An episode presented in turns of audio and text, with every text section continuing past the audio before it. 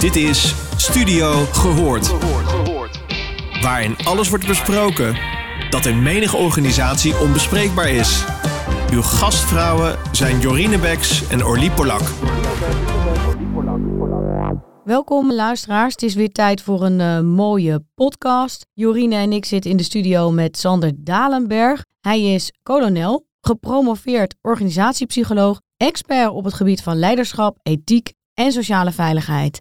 Welkom Sander en welkom Jorine.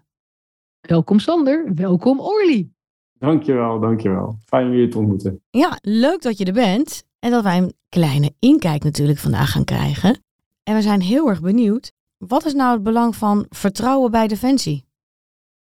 Ja, dat is sowieso een hele goede vraag eigenlijk voor alle organisaties, denk ik, wat het belang van vertrouwen is. Maar misschien is het bij Defensie nog wel een klein beetje extra belangrijk. Al is het alleen maar omdat wij als militairen uh, ingezet worden in hele ingewikkelde situaties waar vaak geweld bij komt te kijken. En als je met elkaar nou ja, afspreekt dat je het gevecht aan zou willen gaan eh, of moeten gaan, als je ingezet wordt, ja, dan, dan wil je wel zeker weten dat iedereen daarin meegaat. Dat je niet op het allerlaatste moment nog voor verrassingen komt te staan. Dat is denk ik de kern waarom het zo belangrijk is bij Defensie. In, in algemene zin is denk ik vertrouwen voor teamwork altijd belangrijk. Dan, dan presteer je beter als je weet wat de ander kan en, uh, en hoe de ander zijn werk doet en dat je daarvan op aan kan. Afspraak is afspraak, zeg maar. Daar begint het eigenlijk mee. Maar voor de kern van het militaire beroep, het vechten, het, verdedigen, het operationele deel van onze organisatie, komt denk ik het vertrouwen als extra dimensie qua, qua belang om de hoek, omdat je in onoverzichtelijke, moeilijke, gevaarlijke situaties zit, die ook wel van je vragen dat je heel zelfstandig aan de gang kan op het allerlaagste niveau.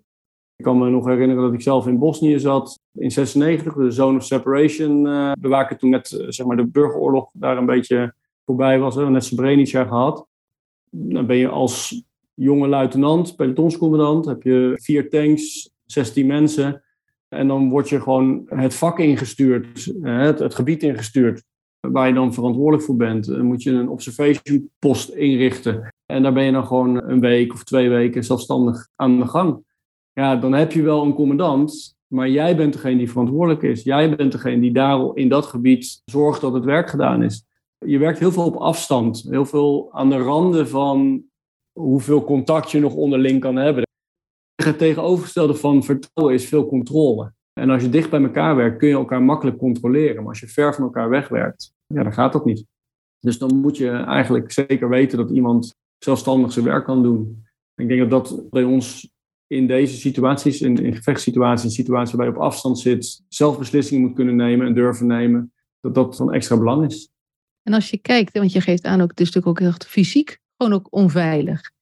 En is nou dat die fysieke onveiligheid die een ieder ervaart, juist zeg maar stimulerend voor het, op zeg maar die vertrouwen te creëren?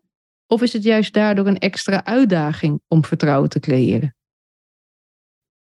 Daar heb ik ook wel eens over nagedacht. Ik denk dat het een beetje van, van tweeën één is eigenlijk. aan de ene kant denk ik dat het heel menselijk is dat als het fysiek onveilig wordt, of ongemakkelijk, of lastig, of vervelend, of het kan zelfs niet eens laten we zeggen, per se gelijk onveilig zijn, maar het kan wel oncomfortabel zijn, dan is het heel menselijk om te denken, we maken het onszelf een beetje makkelijk. Ja, en eigenlijk wordt van ons als militair gevraagd dat je dan tegen jezelf kan zeggen, nee, ik ga niet voor de makkelijkste weg, ik heb hier een opdracht te doen. Ik kan niet nu eventjes achteroverleunen, ik kan nu niet eventjes wegkijken, ik kan nu niet eventjes niet naar voren stappen. Dit wordt van mij verwacht, dit ga ik doen ja, daar heb je dan vaak een team voor, een eenheid. Uh, en je doet het met elkaar. Maar uh, je verwacht ook van elkaar dat iedereen er zo in zit. Dus in die zin de, is, is die onveilige, ongemakkelijke situatie net zo goed als voor iedereen altijd een beetje iets wat het moeilijker maakt om tegen jezelf te zeggen: hier ben ik van. Wij, zeggen, altijd: ik ben ervan. Uh, of jij bent ervan. Of, ja. Maar aan de andere kant is dat ook waar je voor getraind hebt. Is het ook waar je voor opgeleid bent. Is het ook waarvoor je gekozen hebt. Dus heel veel militairen, ik heb dat zelf ook wel zo ervaren. Je wil eigenlijk stiekem weten hoe je reageert onder die druk. Hoe je reageert als er op je geschoten wordt. Hoe je, hoe je reageert in zo'n gevechtssituatie. En, en pas als je dat een keer hebt meegemaakt, dan denk je, nou, nu hoeft het niet meer. Maar, maar ik weet in ieder geval hoe ik dan ben. En het is ook geen garantie voor de volgende keer. Maar laten we zeggen, je gaat dan ook wat meer op jezelf vertrouwen. Dat je weet van, oké, ik, ik ben ervoor opgeleid, maar ik weet ook hoe ik in het echt reageer. Dus het is in die zin ook wel weer een stimulans om het beste uit jezelf te halen. En, en te laten zien dat je te vertrouwen bent. Om, om toch op het thema vertrouwen terug te komen. Het klinkt ook wel een beetje alsof er verschillende gelaagdheid in die vertrouwen zit. Want je omschrijft nu eigenlijk vertrouwen in een, uh, ja, een, in een gespannen situatie. Een situatie waar eigenlijk urgentie is, waar een kwestie van leven op dood is. Is dat in alle gevallen dat je samenwerkt binnen Defensie, heb je datzelfde niveau van vertrouwen? Of zeg je op het moment dat je naar de kazerne gaat en je gaat over een stukje beleid schrijven, of je gaat je werk voorbereiden, of je gaat iets anders doen dan in die heftige situatie zitten, hoe, hoe zit het dan? Of heb je dan dezelfde omgangsvormen of hoe zit dat? Ja, dat vind ik zelf wel ingewikkeld om daar een antwoord op te geven. Ik denk dat als je aan de meeste militairen vraagt, dat ze eigenlijk ervan uitgaan dat diezelfde basis van vertrouwen overal belangrijk is. Of je nou met elkaar afspreekt dat je dat beleidstuk volgende week af hebt, of dat je met elkaar afspreekt dat je met z'n allen in een bepaalde situatie naar links gaat, omdat het voor het gevecht het juist is of zo. Hè? Ik denk dat dat in essentie dezelfde basis van vertrouwen is. Alleen het is natuurlijk wel zo dat, wat je zelf ook aangeeft, de urgentie, de, de, de noodzaak van het vertrouwen is dan wel iets minder. Op, hè, op het moment dat je nou ja, een deadline niet kan halen, gaat er niemand dood. Uh, op het moment dat je in een gevecht zit en iemand houdt zich niet aan de afspraak, dan uh, zou het wel eens consequenties kunnen hebben. Daar zitten wel laagjes in, maar ik denk, nou, misschien wel omdat we ook voor de meeste militairen geldt dat wel, dat je, je begint eigenlijk altijd in een uh, min of meer operationele functie. Dus je wordt ook op die manier gevormd dat dat een van de belangrijkste dingen is. Het werken richting zo'n opdracht en dat samen doen, dat is eigenlijk de kern van ons militaire leven, om het zo maar te zeggen. Dat is, dat is zo vormend dat je met elkaar voor een opdracht staat en dat je zeker wil weten dat je van elkaar op aan kan. Dat je het eigenlijk de rest van je, van je loopbaan, wou ik zeggen, uh, meeneemt. Dus ik kan me niet voorstellen dat, dat, dat je dat heel anders gaat zien op een gegeven moment. Maar ik bedoel ook vertrouwen in de zin van misschien psychologische veiligheid. Niet alleen maar vertrouwen in de zin van, joh, ik kan mijn leven eh, bij jou veiligstellen. Maar ook, ik kan vertrouwen in het nemen van ja, een uh, sociaal-menselijke interactie. Hè? Een risico waarin ik tegen een kolonel die heel hoog geplaatst is. Ik heb niet zoveel verstand van stratege ook verloren altijd. Maar ik heb vernomen dat dat een, een behoorlijke renk is. Ga je daar dan nog tegen in? Hè? Ik, ik snap dat het in een, in een gevechtssituatie dat je dat absoluut niet doet. Volgens mij is dat zelfs strafbaar, geloof ik, als je tegen een bevel ingaat. Maar hoe zit dat dan op het moment dat je op de kazerne aan het voorbereiden bent, als je aan een stuk beleid bent of eh, alleen maar alleen je wagen aan het inpakken bent? Hoe zit het dan? Nou, ik, ik vind het wel mooi dat je die koppeling maakt tussen uh, vertrouwen en sociale veiligheid. Om eerst maar even op het eerste punt in te gaan, waarbij je zegt, hè, je kan uh, iemand die hoog in rang is niet tegenspreken op het moment dat die gevaarlijke situatie er is. Ja, ik zie dat echt anders. Ik denk echt dat dat vertrouwen uh, juist zo groot moet zijn dat het ook, en juist in die situaties waarin het gevaarlijk is, zo moet zijn dat iemand in de groep een beslissing kan nemen die voor de veiligheid van de groep van belang is. En dat er dan ook op die persoon vertrouwd wordt. Dus dat vertrouwen hangt niet af van de rang, hè, luisteren naar de, naar de hoogste in rang. Dat vertrouwen hangt af van het vertrouwen in het vakmanschap van de mensen die je meegenomen hebt. Ik ben ergens in de buurt van 2010, denk ik, 2009, 2010, uh, best regelmatig in Afghanistan geweest. En er zijn uh, meerdere verhalen van groepen die daar het gevecht aan gingen, waarbij de groepscommandant zo druk bezig was met het leiden van het gevecht, dat hij niet meer doorhad dat hij zelf in gevaar was. En dat een, een corporaal of een soldaat, dus die zijn lager gegradueerd zeg maar, dan, dan die groepscommandant, dat die hem gewoon bij zijn nekvel heeft gepakt, of bij zijn haar, of bij zijn harnas, hè, zijn uitrusting, en meegesleurd en gezegd, je moet nu hierheen komen, gewoon voor je eigen veiligheid. En daar, daar worden ook geen vragen over gesteld. Dat gaat vanzelf. Dat zit zo in die groep ingesleten, dat ze elkaar eigenlijk daar blindelings op vertrouwen. En dat, er ook, hè, dat ook prima geaccepteerd wordt uh, als iemand daarop ingrijpt. En het tweede, en dat, is, dat maakt het misschien denk ik nog duidelijker, dat, dat die tegenspraak absoluut moet zijn en er ook is bij ons in de praktijk, als je zo'n operatie, zo'n actie, die doe je niet zo eventjes 1, 2, 3. Hè? Die bereid je voor. Nou, of je nou beleidsvoorbereidend of een, een operationele actie voorbereidt, je bent altijd aan het samenwerken daarin. En ook in het voorbereiden van zo'n actie ben je met elkaar aan het nadenken. Wat zou handig zijn om te doen? Wat is het beste plan? Werkt dat voor iedereen? Kan iedereen dat? En er wordt ook vrij regelmatig de vraag gesteld: is iedereen in staat om dit te doen? Zijn er vragen uh, die gesteld moeten worden daarover? Kan je voorstellen als je bijvoorbeeld een operationele inzet onder water hebt, met duikers uh, tegen piraterij bijvoorbeeld, en het is een superheldere nacht met volle maan. En je hebt daar even niet over nagedacht. En iemand zegt, ja, is het wel verstandig om te doen? Want het is volle maan en eh, zodra wij ons hoofd boven water uitsteken, zijn we super zichtbaar.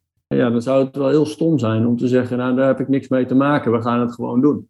Dus juist die inspraak is super belangrijk. En, en ik denk wat je bij ons in de operationele teams vooral ziet, is dat die inspraak erg op het, op het vakmanschap zit. Het zijn vakmensen die een product leveren, zou je bijna zeggen, hè, dat, die die inzet kunnen doen. Uh, en er allemaal super betrokken bij zijn en allemaal een steentje bijdragen aan die inzet. Uh, en daar ook allemaal hartstikke hard voor nodig zijn. En wat je aangeeft, hè, dat is, laat ik het zo zeggen, Arendt Adon noemt het ook wel, wat doe je als het spannend wordt? Hè? En wat je ziet in de zaak het bedrijfsleven, om het even die kant uit te gooien, zeg je als, je als het spannend wordt, dan schiet je in je overlevingspatronen, misschien een oud gedrag. Nou, in dit geval is het juist goed dat als het spannend wordt, je in die patronen schiet, wat je aangeeft. En wat doe je als het niet spannend is? En daarmee bedoel ik, hè, wat gebeurt er in de dynamiek, in de verschillende lagen, als men niet die opdracht samen heeft? En hoe loopt het dan? En hoe is dan die onderlinge verhouding? Zit daar dan ook nog ergens een bepaalde spanning, of op een andere manier? Of voelt men zich dan ook gewoon vrij? mag je zijn wie je bent? Dat is misschien ook eigenlijk wel een vraag, hè? Vanuit die psychologische veiligheid en vanuit inclusie. In alle eerlijkheid, hè, we hebben natuurlijk in, uh, in 2017 met de, de incidenten op Schaarsbergen, zal ik maar zeggen, best een, uh, een knak uh, gehad binnen, binnen Defensie. En, en zijn ons ook wel nou, vanuit de media dingen voor de voeten gegooid dat het echt, en vanuit de politiek ook trouwens, structureel mis is binnen Defensie. Ik weet niet of dat 100% de waarheid was, maar dat er dingen mis waren op het gebied van de sociale veiligheid en de cultuur binnen Defensie, nou, daar zat zeker wat in. Nou, we zijn er sinds 2018 keihard mee aan de slag gegaan. En ik wil niet zeggen dat het nu overal goed is, maar ik heb wel hele mooie ontwikkelingen gezien bij verschillende eenheden, waarbij bijvoorbeeld een commandant liever niet over sociale veiligheid uh, praten, want dan vond hij een beetje een uh, nou ja, slappe term, om het zo maar te zeggen, maar wel over uh, command climate. Dat klinkt wat stoerder, maar hij bedoelde eigenlijk hetzelfde ermee. Hij bedoelde, ik wil zo'n klimaat in mijn eenheid hebben, dat als ik bevelsuitgifte doe en als ik een plan maak, uh, dat ik zeker weet dat er ook nog ruimte is voor inspraak en tegenspraak. Dat er ook nog momenten zijn eh, waarop als we niet heel hard aan het oefenen zijn, hè, want de kern van het werk is inzet en daar oefenen we gewoon heel hard voor, dus ik probeer die druk altijd op te bouwen, maar als we ook niet aan het oefenen zijn, dat er ruimte is voor aandacht voor de personen uh, die in de eenheid zitten. Dat mensen opgenomen worden als volwaardig teamlid en niet als uh, newbie. Dus hij had allemaal van die speerpunten neergezet van oké, als mensen binnenkomen, dan weet ik dat ze gelijk als volwaardig teamlid en alles wat ze qua vakmanschap nog niet kunnen, dat brengen we ze dan bij. Uh, en dan gaan we niet overlopen over kissenbissen, zeg maar. Maar dat, dat hoort gewoon bij onze taak als volwassen groep, als, als volwaardig team dat, dat mensen die nog niet op niveau zijn, dat je die op niveau brengt. Uh, en dat heeft heel veel goed gedaan bij die eenheid. En dat maakte ook dat, dat er enorme verbondenheid en ook vertrouwen ontstond tussen die mensen in die club. En hij noemde dat command climate. Maar ja, het was eigenlijk gewoon zorgen voor inspraak en tegenspraak. Zorgen dat mensen die nieuw komen niet buiten de groep geplaatst worden. Hè, gelijk opgenomen worden. Volgens mij heeft dat toen ook wel geholpen, als ik zo naar die club kijk, om bijvoorbeeld voor de nieuwkomers eerlijk te zijn over wat ze nog niet konden. Ik ben zelf wel een fan van Amy Edmondson, dat weet je ook wel. Maar dat als je eerlijk bent over wat je niet kan, dan leert zo'n team ook sneller om jou te helpen, om elkaar te helpen, om sneller te leren met elkaar. Dat heb ik wel teruggezien in die eenheid ook. Wat ik uh, een mooi verhaal sowieso. En inderdaad, weet je, hoe je het noemt, noem je het als het maar werkt. Hè? Dat is natuurlijk waar het om gaat. En wat past bij de situatie, bij het type mens. En die taal is, speelt natuurlijk een belangrijke rol in de terminologie.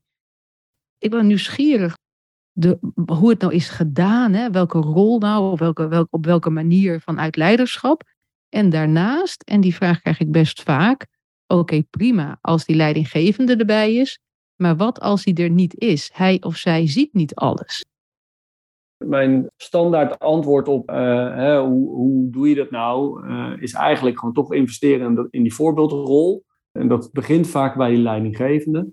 Maar wij doen ook, het klinkt een beetje soft hè, als gespreksgroepen, maar we hebben veel eenheden bij elkaar gebracht, ook zonder de leidinggevende. Dat ze met elkaar in gesprek gaan over hoe gedragen wij ons nou en waar lopen we tegenaan.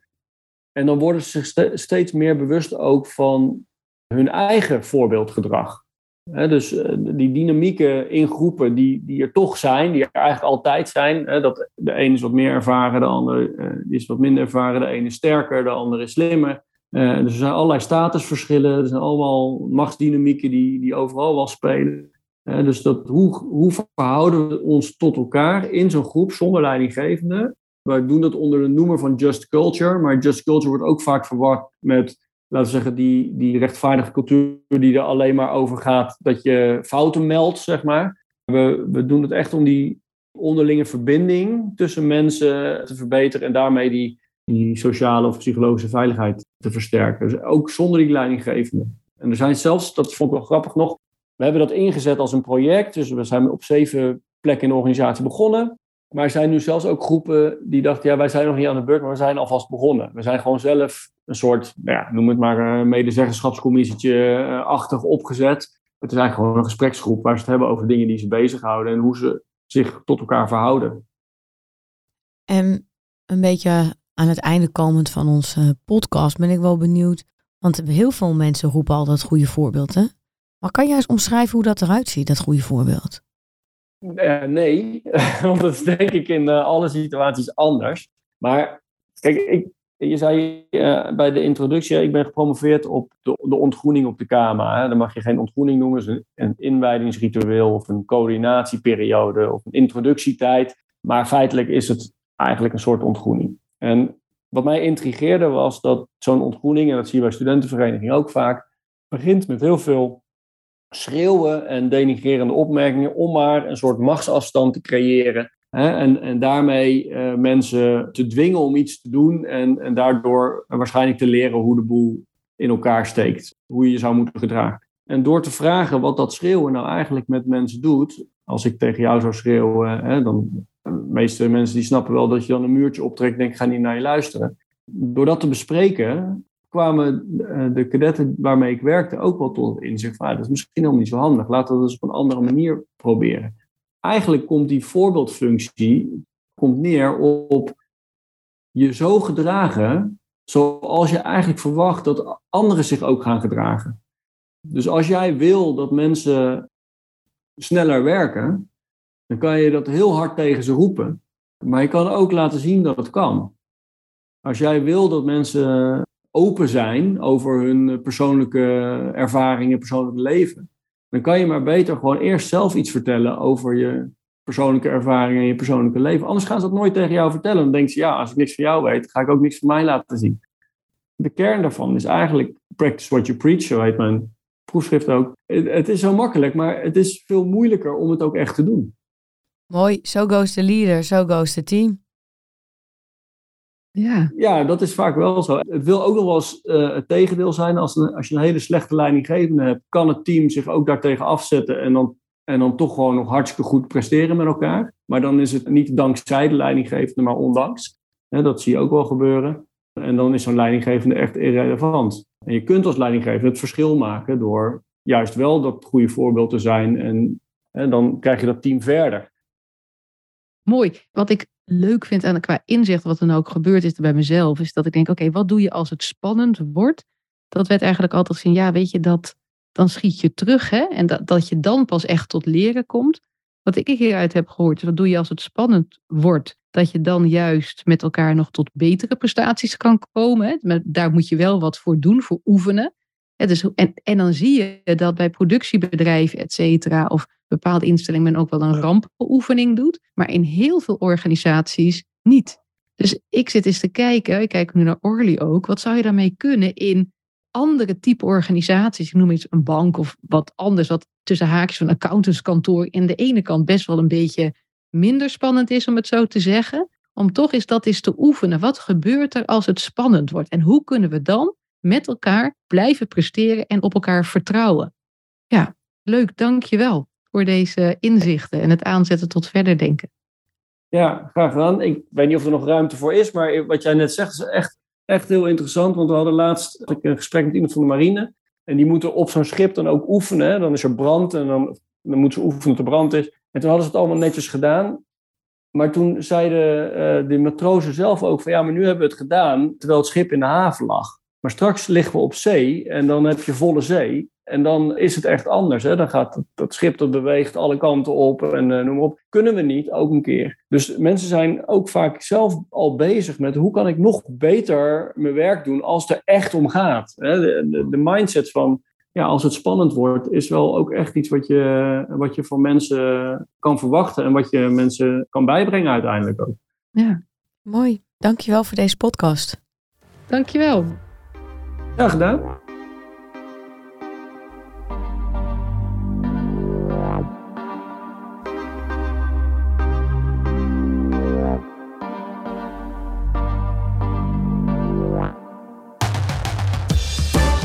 Je luisterde naar Studio Gehoord. Vond je dit een leuke podcast? Laat dan een review achter bij jouw favoriete podcastplatform.